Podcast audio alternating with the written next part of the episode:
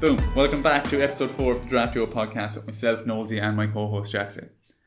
Today's podcast is going to focus around keepers. We're going to talk about keeper strategy, when to pick your keeper to maximize the points in the draft. We're going to talk about the strategy, when to pick them, combos that may be beneficial to you to maximize your points, and then also keepers to avoid. Keepers are a funny one in the draft because they can be valued too high. We are going to use data from previous seasons and actually updated data from current drafts to show you when keepers are usually drafted and when we think you should draft them. Keepers, although they are drafted very highly, some of them do not return most points.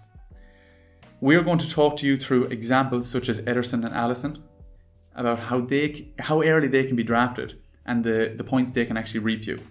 In episode 3 we talked about drafting strategy.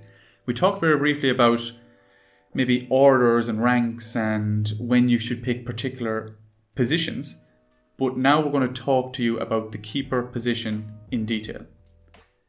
The first example that we're going to go through is the likes of Ederson. So you may think that because Ederson is 5.5 million in normal fantasy that he needs to be picked up straight away or he needs to be picked up very early on in the draft. When the opposite is true, to be honest with you. If you take last season, for example, he's normally picked up around the third pick in the draft, and he returned 121 points for a total. Now, if we look at Pickford, who outscored him in fantasy last year. He scored 124 points, but he, on average, wasn't picked until ninth. So we're getting these statistics from a website called Draft FC. This website is dedicated to gathering all different analytics based on drafts all around the world. So we can see on average how early these people are picked, these keepers are picked. And as Jaxie said, Ederson is picked around the third round.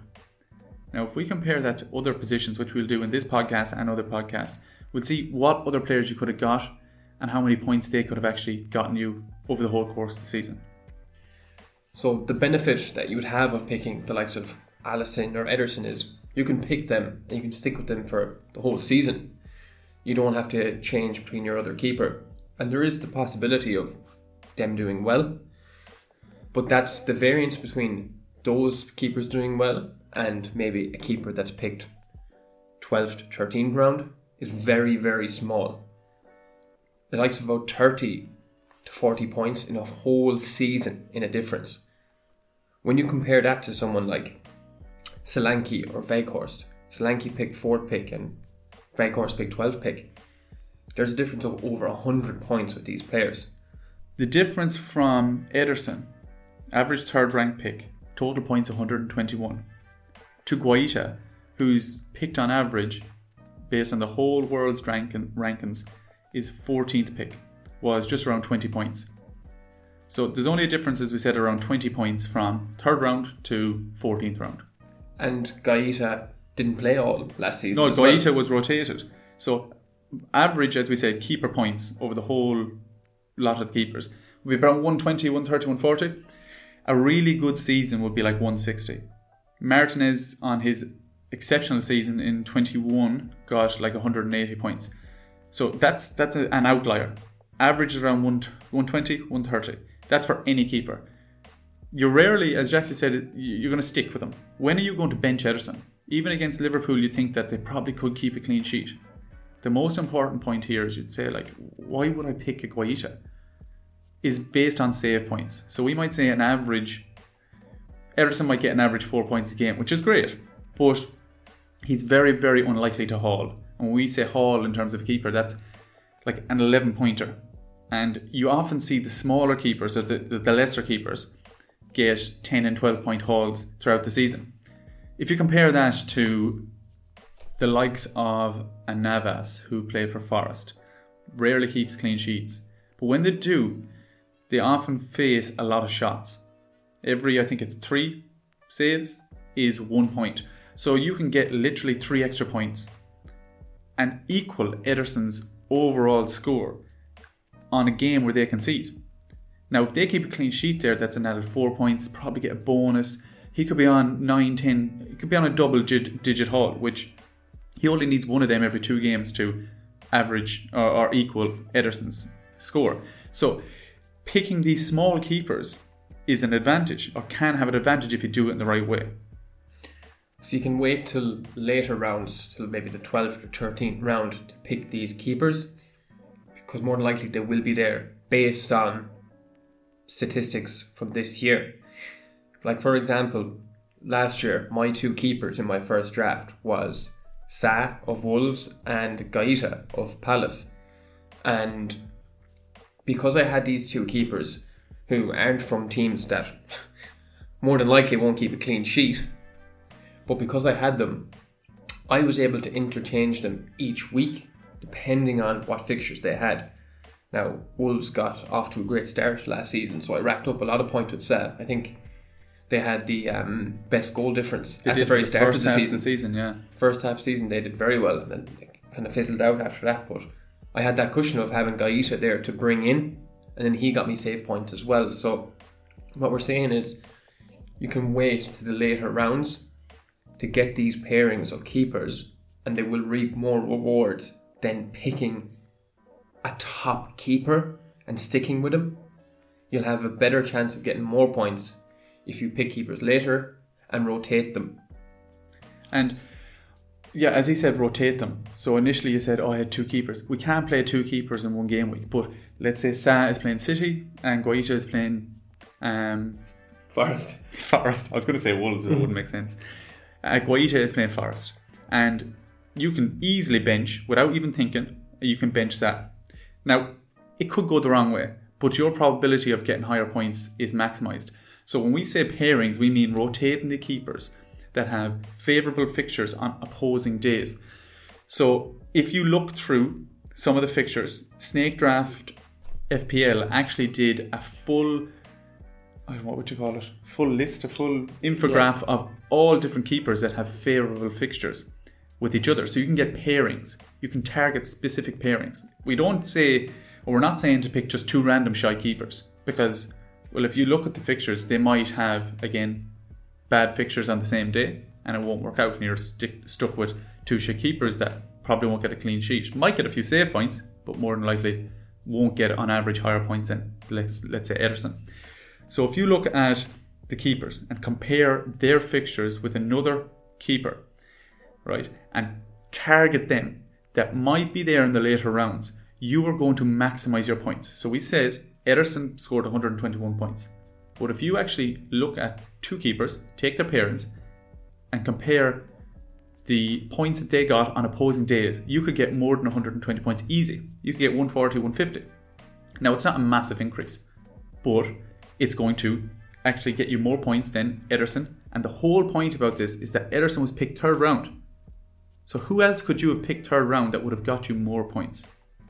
Now, we won't go into it too much um, in detail, but Draft FC themselves had a podcast out called Value Based Drafting. Drafting, and what that is is essentially picking the player next that is going to get you the more points from the player that is still available. So, if um, Yeah, the, the idea of your draft is to get more points than the person you're playing against that game week.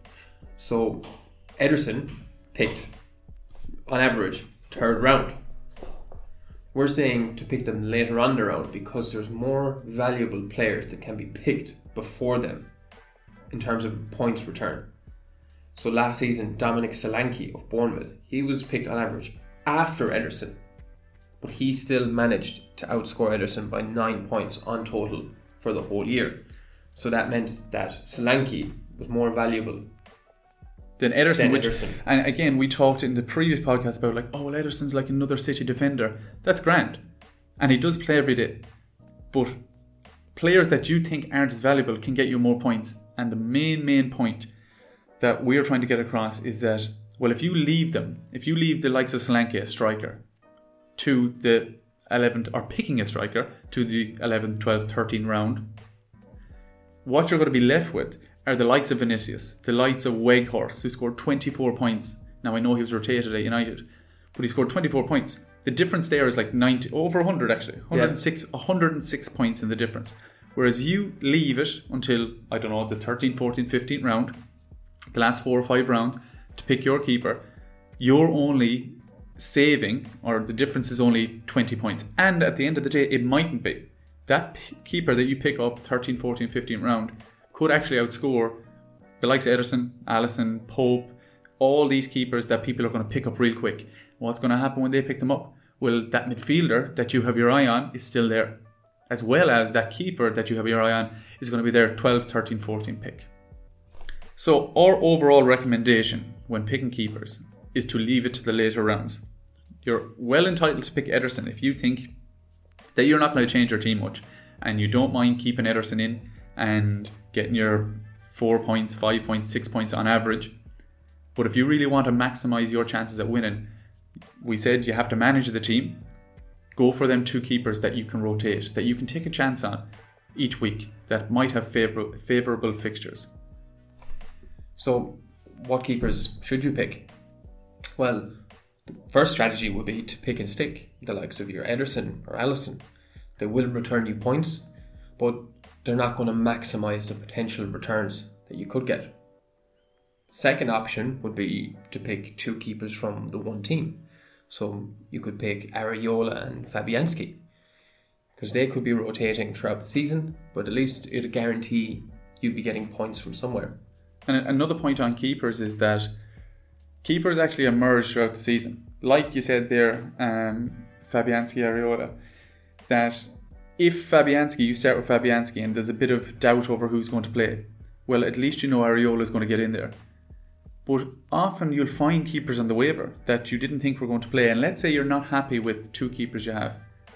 Well, it's not all dead and gone. When we talk about strikers, if you don't get them, they're more than likely gone.